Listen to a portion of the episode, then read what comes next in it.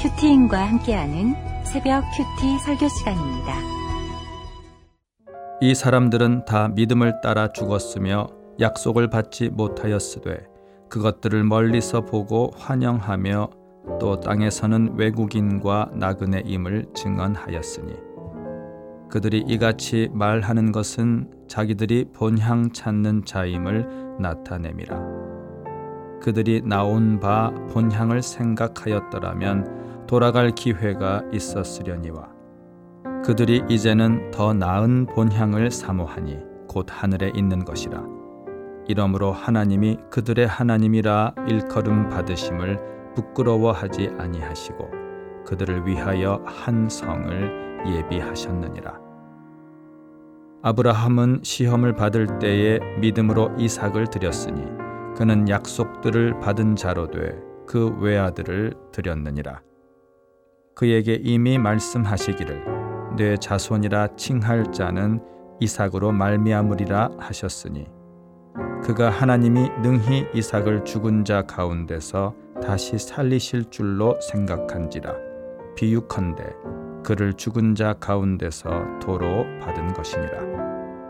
믿음으로 이삭은 장차 있을 일에 대하여 야곱과 에서에게 축복하였으며 믿음으로 야곱은 죽을 때에 요셉의 각 아들에게 축복하고 그 지팡이 머리에 의지하여 경배하였으며 믿음으로 요셉은 임종 시에 이스라엘 자손들이 떠날 것을 말하고 또 자기 뼈를 위하여 명하였으며 믿음으로 모세가 났을 때에 그 부모가 아름다운 아이임을 보고 석 달 동안 숨겨 왕의 명령을 무서워하지 아니하였으며 믿음으로 모세는 장성하여 바로의 공주의 아들이라 칭함 받기를 거절하고 도리어 하나님의 백성과 함께 고난 받기를 잠시 죄악의 낙을 누리는 것보다 더 좋아하고 그리스도를 위하여 받는 수모를 애굽의 모든 보화보다 더 큰 재물로 여겼으니 이는 상 주심을 바라봄이라. 오늘 본문은 히브리서의 믿음장 중간 부분에 해당됩니다. 어제 믿음의 선진들에 대한 이야기가 계속하여 이어지고 있습니다. 오늘 본문에서도 어떻게 믿음을 따라 믿음으로 증언하였는지 살펴보겠습니다. 믿음을 따르는 사람은 첫째로 믿음으로 더 나은 본향을 사모하는 사람입니다. 13절 14절입니다. 이 사람들은 다 믿음을 따라 죽었으며 약속을 받지 못하였으되 그것들을 멀리서 보고 환영하며 또 땅에서는 외국인과 나그네임을 증언하였으니 그들이 이같이 말하는 것은 자기들이 본향 찾는 자임을 나타냄이라. 여기서 이 사람들은 어제 말씀에 8절 10에서 12절까지에서 나온 아브라함, 사라, 이삭, 야곱을 가리킵니다. 그들은 모두 가나안 땅과 그 후손에 대한 하나님의 약속을 받은 자들이었으나 그 약속이 성취되는 것을 보지 못하고 죽었습니다. 그러나 그들은 믿음의 눈으로 약속의 성취를 바라보았고 반드시 성취되리라는 것을 믿고 추구하였습니다. 창세기 23장에 아브라함이 말하기를 나는 당신들 중에 나그네요 우고한 자니 창세기 47장에서는 야곱이 내 나그네 길 우리 조상의 나그네 길이라고 언급하였듯이 그들은 본향이 이 땅이 아님을 밝히며 이 땅에서는 나그네로 본향을 찾는 자라고 스스로의 정체성을 분명하게 나타내고 있습니다. 15절, 16절입니다. 그들이 나온 바 본향을 생각하였더라면 돌아갈 기회가 있었으려니와 그들이 이제는 더 나은 본향을 사모하니 곧 하늘에 있는 것이라. 이러므로 하나님이 그들의 하나님이라 일컬음 받으심을 부끄러워하지 아니하시고 그들을 위하여 한 성을 예비하셨느니라. 여기서 본향은 헬라어로 파트리다인데 선조의 땅, 즉 고향을 의미한다고 합니다. 이 땅에서 그들이 가나안을 가기 위해 떠나온 고향인 그 본향을 생각한 것이라면 그들은 충분히 돌아갈 수 있었을 것이겠지만 그들은 지상의 고향을 자신들의 고향이라 생각하지 않았습니다. 실제로 아브라함은 이삭을 고려, 결혼시키려고 할 때에 그의 종에게 가나안 땅의 여인들이 아닌 자신의 고향 메소포타미아로 가서 신부를 구해 오도록 하였으나 당부하기를 삼가 내 아들을 그리로 데리고 돌아가지 말라 하였고 또한 아브라함은 사라를 그의 고향 메소포타미아가 아닌 가나안에 장사하고 자신도 그곳에 장사되었습니다. 이는 그들의 본향이 이 땅에 있는 것이 아니었으며 하늘나라의 영원한 본향을 사모하였기 때문입니다. 사모하니의 헬라어 오레곤타이는 무엇 무엇을 향해서 뻗치다, 무엇을 얻으려고 애쓰다, 열렬히 갈망하다라로 그들이 간절히 간절히 하늘나라 본향을 갈망하였음을 시사하고 있는 단어입니다. 그러므로 그러했기에 하나님은 친히 자신을 가리켜 아브라함의 하나님, 이삭의 하나님, 야곱의 하나님이라고 말씀하셨고 결코 부끄러워하지 아니하셨을 뿐만 아니라 그의 백성을 위하여 영원한 처소인 한성을 예비하십니다. 적용 질문 드리겠습니다. 여러분의 본향을 생각해 볼 때 사모함으로 지금 가장 돌아가고 싶은 곳은 어디입니까? 이 땅에 잠시 머물다가 돌아가야 할 본향이 있는 나그네 인생이라 여겨지십니까?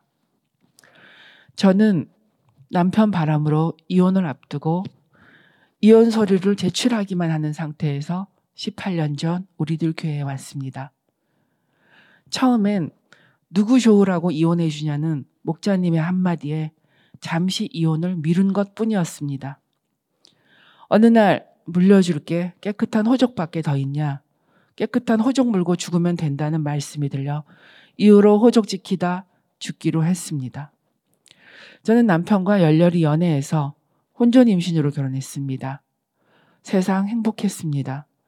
몸은 시집살이로 연년생 출산으로 고되고 힘들었지만 열심히 살면 행복에 더해 세상적인 것들도 더불어 채워질 줄 알았습니다.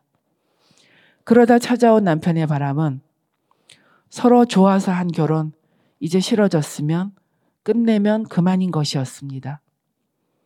그런데 신의 전도로 한번 와본 예배에서 절대로 실수하지 않으시는 하나님이라는 그날 말씀이 들려 등록하게 되었습니다.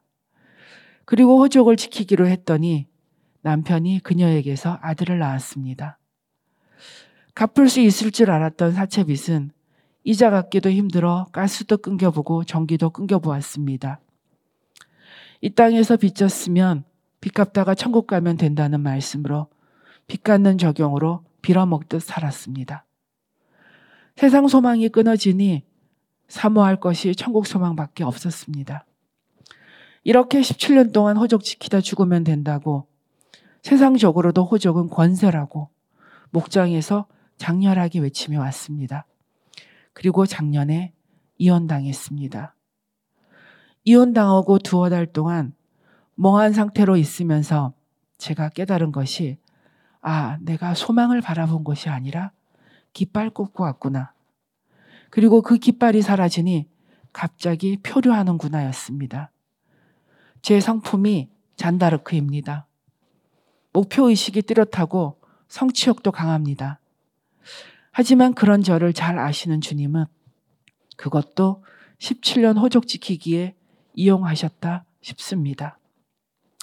믿음을 따르는 사람은 둘째로 믿음으로 시험의 때에 약속의 말씀을 붙잡고 순종합니다. 17절, 18절입니다. 아브라함은 시험을 받을 때에 믿음으로 이삭을 드렸으니 그는 약속들을 받은 자로 돼그 외아들을 드렸느니라. 그에게 이미 말씀하시기를 내 자손이라 칭할 자는 이삭으로 말미암으리라 하셨으니 이 두 절을 보면 시간상 18절이 먼저 일어난 일입니다. 아브라함에게 이삭으로 말미암으리라 이미 말씀하시고 17절에 시험을 받았습니다. 그리고 그때에 아브라함이 믿음으로 외아들 이삭을 드렸습니다.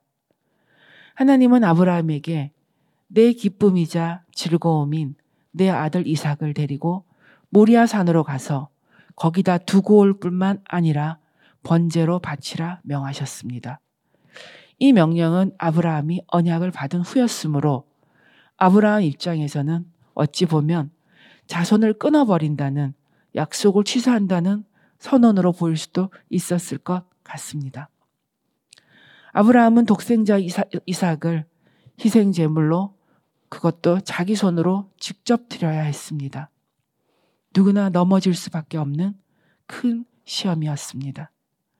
하지만 아브라함은 종들은 마지막 날에 뒤에 남겨두고 데려가지 않고 이상, 이상만 동행함으로 이미 믿음으로 순종하였습니다. 19절입니다. 그가 하나님이 능히 이삭을 죽은 자 가운데서 다시 살리실 줄로 생각한지라 비유컨대 그를 죽은 자 가운데서 도로 받은 것이니라. 이렇게 순종할 수 있었던 것은 아브라함은 능히 살리실 줄로 믿었기 때문이라고 합니다. 죽은 육과 영혼을 살리실 수 있는 분이심을 믿었습니다. 그래서 그 믿음대로 죽은 자 가운데서 도로 받았다고 말합니다. 분명 이삭은 죽임 당하기 전에 살리셨으나 죽은 자 가운데서 도로 받았다고 합니다. 아브라함은 그의 아들을 다시 돌려 받았습니다. 하나님께 번제물로 드렸고 다시 돌려 주셨습니다. 20절에서 22절까지입니다.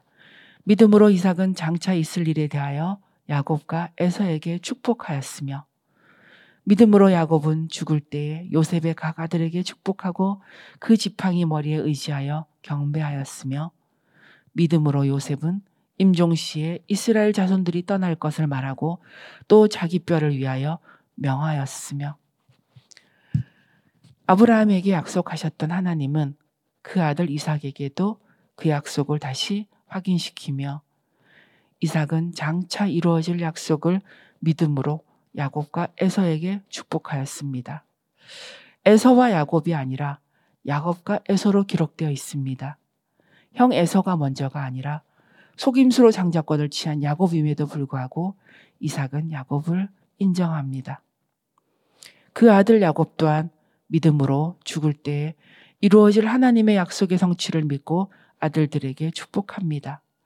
그 아들 요셉은 약속의 땅에 이르게 될 것을 믿어 떠날 것을 말하고 자신의 뼈도 옮겨가기를 명령합니다. 그리고 이 명령은 출애굽 때 모세에 의하여 받아들여졌으며 요수아에 의해서 성취되었습니다. 이는 하나님이 약속하신 것을 반드시 이루실 것이라는 믿음을 소유함을 의미한다고 봅니다. 적용 질문입니다. 약속의 말씀 앞에서 지금 내가 가장 귀히 여기고 있는 것은 무엇입니까? 그것을 하나님께 드리라 하면 단번에 드릴 수 있겠습니까? 호적 지키다 죽겠다고 외치며 하루하루 살았습니다. 그래서 호적은 나의 17년의 핏값이었습니다. 가정은 지켜야 하고 지켜져야 한다 하며 살았습니다.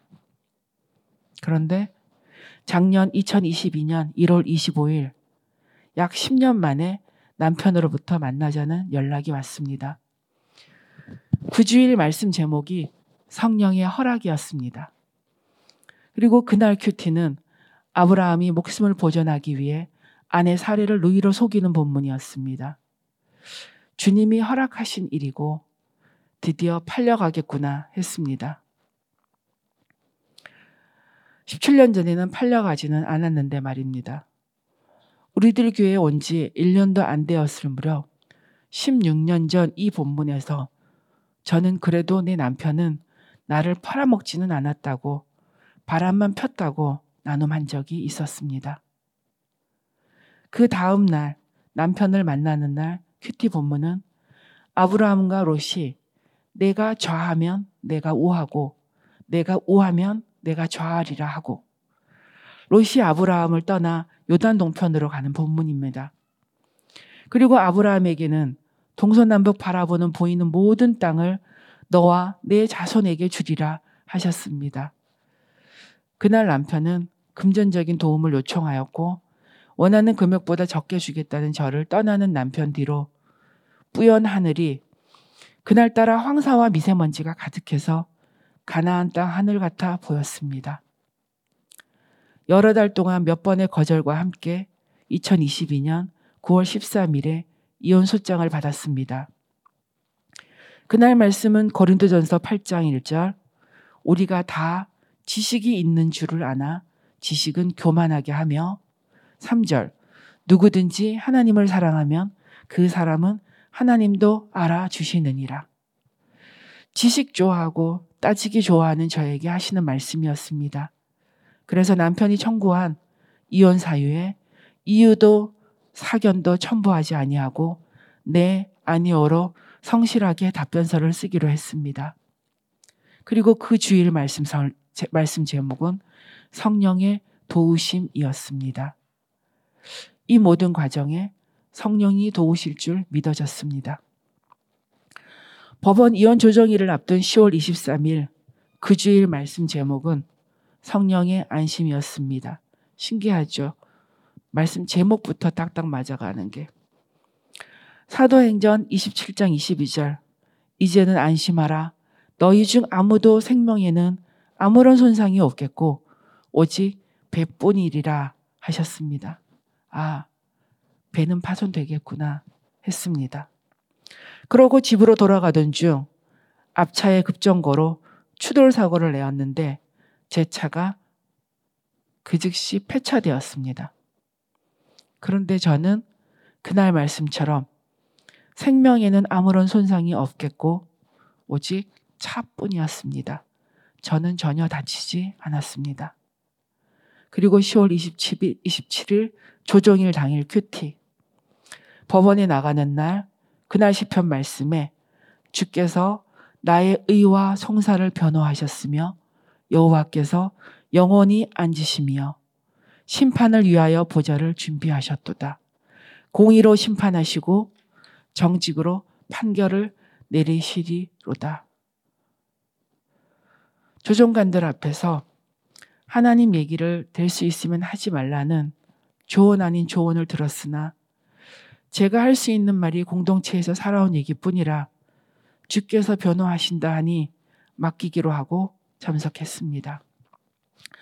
남편은 수첩에 길게 무엇인가를 많이도 써왔는데 조정관들이 그것을 읽지 못하게 하고 제게로 물었습니다. 재판으로 가면 불리할 거라고 이혼해 주라고. 그래서 이혼 못한다고 했더니 그러면 같이 살 수 있겠냐고 해서 서로가 힘은 들겠지만 살 수 있다고 했습니다. 두 조정관이 다 저를 설득하는데 제가 이 정도에 그렇게 다 이혼하면 세상에 살 수 있는 부부가 몇이나 되겠냐고 가정 지키겠다고 했습니다. 그랬더니 무조건 버티는 게 능사가 아니라고 하였습니다. 그래서 제가 답하기를 무조건 제가 이혼 못 해주겠다고 한 게 아닙니다. 나는 원래 예수 안 믿는 사람이었습니다. 저 사람 만나서 예수 믿게 되었습니다. 저 사람이 내 예수 씨입니다. 내 남편의 예배가 회복되기를 간절히 바랍니다. 그래서 예배 네 번만 오면 이혼해 주겠다고 했었습니다. 라고 했더니 조종관들이 이번에는 남편을 향하여 아니 이혼해 준다는데 그 예배 네 번을 못 가서 법원까지 왔느냐며 예수 믿는 사람이 예수를 예배를 왜 못 가냐고 왜 못 가서 이 지경을 만드냐고 남편에게 예배 가는 것으로 종용했습니다. 그렇게 조정관을 통해서 우리들 교회 예배 네 번으로 장소, 날짜, 시간까지 지정하여 조정 합의를 보았습니다. 그러고는 조정관이 여자 목사님 가정 지키시는 그 교회냐고 물으시며 본인들도 크리스찬이라고 밝혔습니다. 그리고 이런 식으로 조정이 되어 본 적이 없어서 판사가 내려오면 이 조정에 이의를 달 수 있다고 하였습니다. 그리고 판사를 기다리는 시간 동안 남편을 옆에 두고 조정관들과 목장 나눔 아닌 목장 나눔을 했습니다. 조정관이 말하기를 본인 교회에도 이혼하려는 젊은 부부들이 너무 많은데 해줄 말이 참 인색하였다고 이런 사례도 얘기해 줄 수 있겠다고 했습니다. 판사가 와서 정말 이렇게 조정 합의 할 거냐 하며 이렇게 합의가 이루어지고 나면 이후로 어떠한 추가 위자료나 금전적 청구가 불가하며 또한 조정에서 합의된 사항이 불이행되었을 때도 그러니까 남편이 예배 오기로 한 약속을 지키지 않을지라도 강제할 수가 없다고 그래도 괜찮겠냐고 물었습니다. 괜찮다고 예배 네 번은 저 사람과 하나님하고의 약속이고 그 약속을 받으신 분은 하나님이라고 답했습니다. 그렇게 남편의 우리들 교회 예배 네 번은 2022년 집으로 전도 축제 기간에 이루어졌고 전도 축제 당일 남편은 목사님의 초청에 일어나 신앙 고백도 따라 했지만 딱 거기까지였습니다. 마지막 주일 등록도 권유했으나 거절당했고 지금으로부터 딱 1년 전 12월 첫째 주일 성령의 고침의 말씀 날을 이유로 이혼이 확정되었습니다. 성령의 기다림, 성령의 피난처, 성령의 공의, 성령의 고침. 남편이 참석했던 이 예배 말씀들이 일하시기를 간절히 소망합니다. 저는 18년 전에 이미 이혼 서류를 썼었습니다.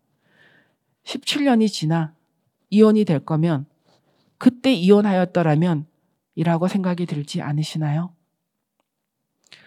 이혼이 확정된 그 다음 주일 말씀은 성령의 담대한 마음이었습니다. 담대하려면 떠나야 한다고 하셨습니다. 바울이 로마로 바로 갈 수도 있었다고 합니다. 그런데 감옥에도 갇히고 매도 맞고 광풍도 만나고 뱀에게도 물리고 배도 파손되고 섬에도 표류하고 그래서 276명을 태웠다고 하셨습니다.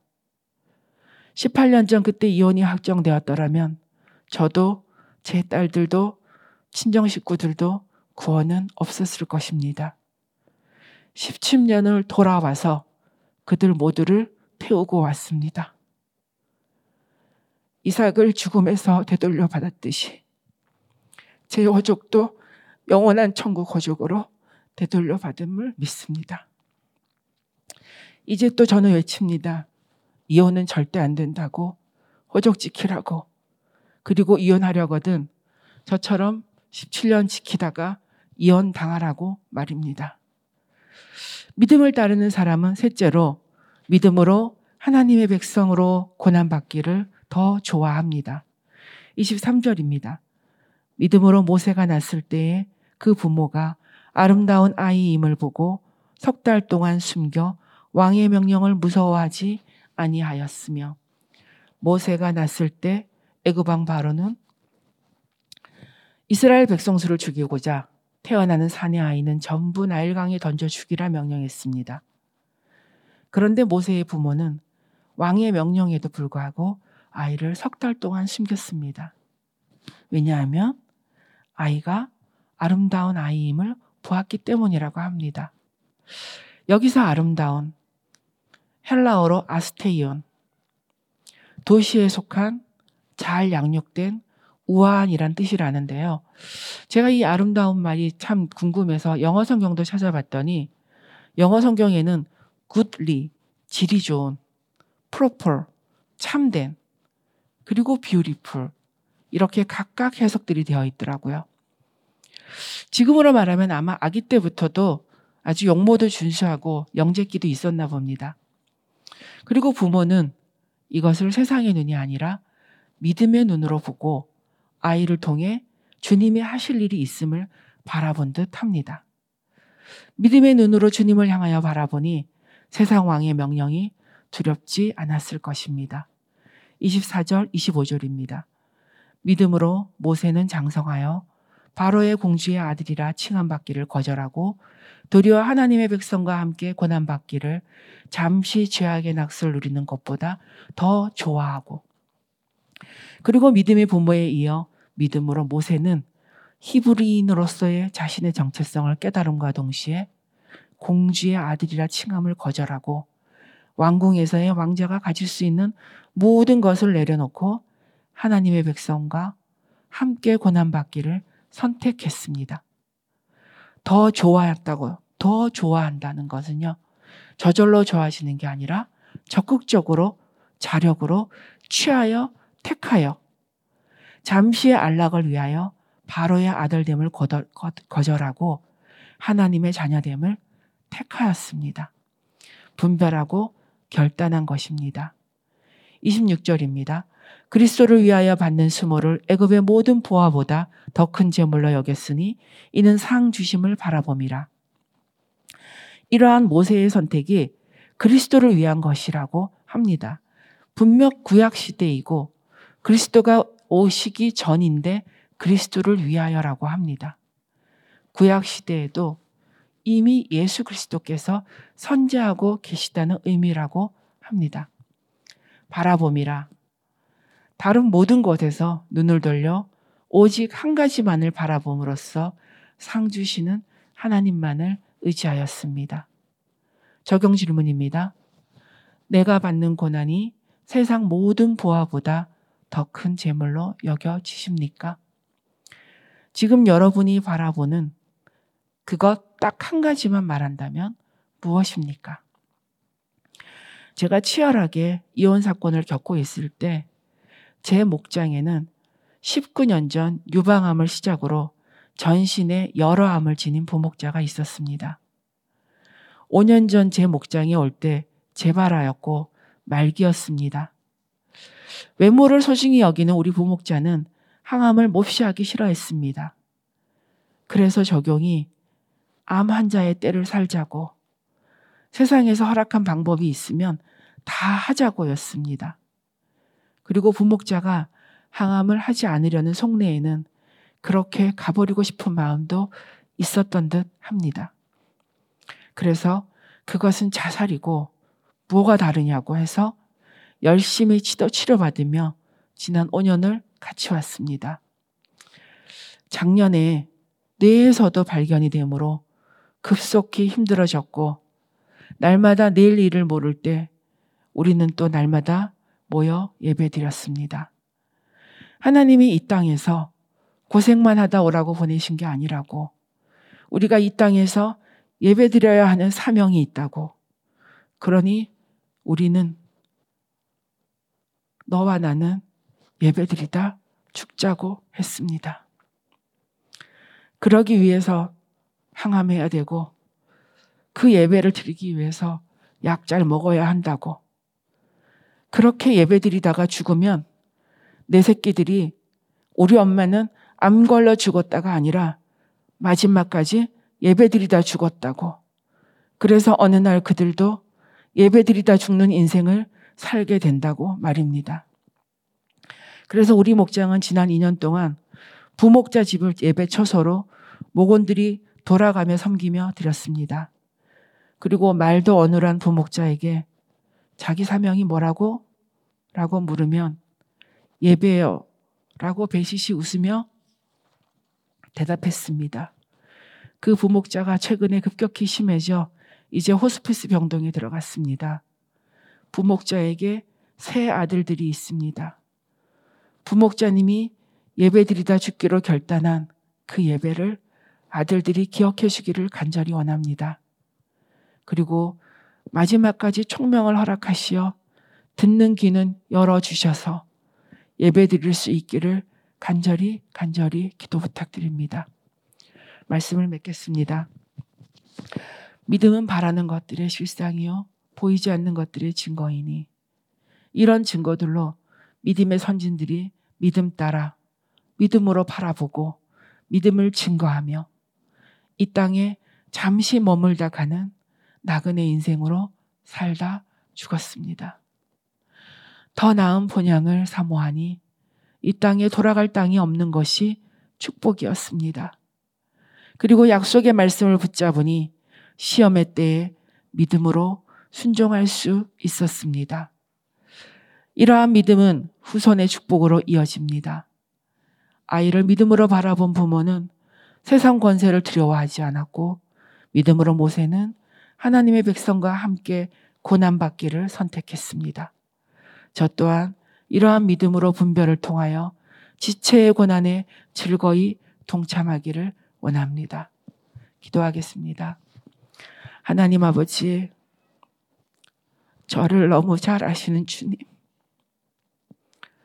극단적이고 너무나 극렬한 저를 잘 아셔서 호적 지키라는 깃발을 꽂아 주셔야만 했던 주님. 그래도 가정 중수라는 거룩한 사명의 이름으로 덧입혀 주셔서 감사합니다. 항상 행위가 앞서고 말이 앞서는 저였습니다. 말도 빠르고 손도 발도 빨라서 옳고 그름의 심판관이었습니다. 칼날 위에 물방울이 아니라 내가 칼날이 되어 많은 사람들을 뒤에서도 아닌 앞에서 배웠습니다. 이런 저에게 호적 지키다 죽으라는 단번에 명령하심으로 찾아와 주셔서 감사합니다. 이혼당하는 사건 앞에 담대할 수 있었던 것은 10천 동안에 들은 말씀이었고 매 주일마다 선포되는 말씀으로 인도하시는 예배였습니다. 가정이 흔들리는 이혼이라는 거대한 광풍 앞에 힘들어하는 지체들에게 저의 이혼당함이 시험이 되지 않기를 간절히 구합니다. 그럼에도 가정은 지켜야 한다는, 호적은 깨끗해야 한다는 이 말을 전하기를 원합니다. 지금 이 순간 이혼으로 힘든 그 한 사람을 찾아가 만나 주시옵소서. 말씀으로 해석되게 도와주시옵소서. 그리하여 그 가정을 지켜 주시옵소서. 우리들 교회가 구속사의 말씀으로 양육되어 이제 양육의 처소를 넓혀 대구와 광주에 채플이 마련됩니다. 준비되는 모든 가정 가운데 질서를 통하여 진행되도록 도와주시옵소서. 창조 질서를 거역하는 동성애와 동성원 합법화 시도를 막아주시고 대화생명보호법이 속히 제정되어 인구 절벽의 시대에서 벗어나게 하여 주시옵시고 한 영혼 한 영혼 애통함으로 바라보시고 말씀으로 양육해 주시는 담임 목사님의 영육을 지켜 보호하여 강건케 하여 주시옵소서. 문서 방송 말씀 사역에 기름 부어 주셔서 한 영혼, 한 가정, 한 교회가 견고히 세워지도록 도와 주시옵소서. 동력하시는 사역자님들에게도 동일하게 임하여 주시옵소서. 세계 곳곳에서 수고하시는 선교사님들도 기억하시어 부족함이 없도록 채워 주시옵소서. 이 모든 말씀 우리 주 예수 그리스도 이름으로 기도드립니다. 아멘. 네, 각자 기도하다 돌아가시겠습니다.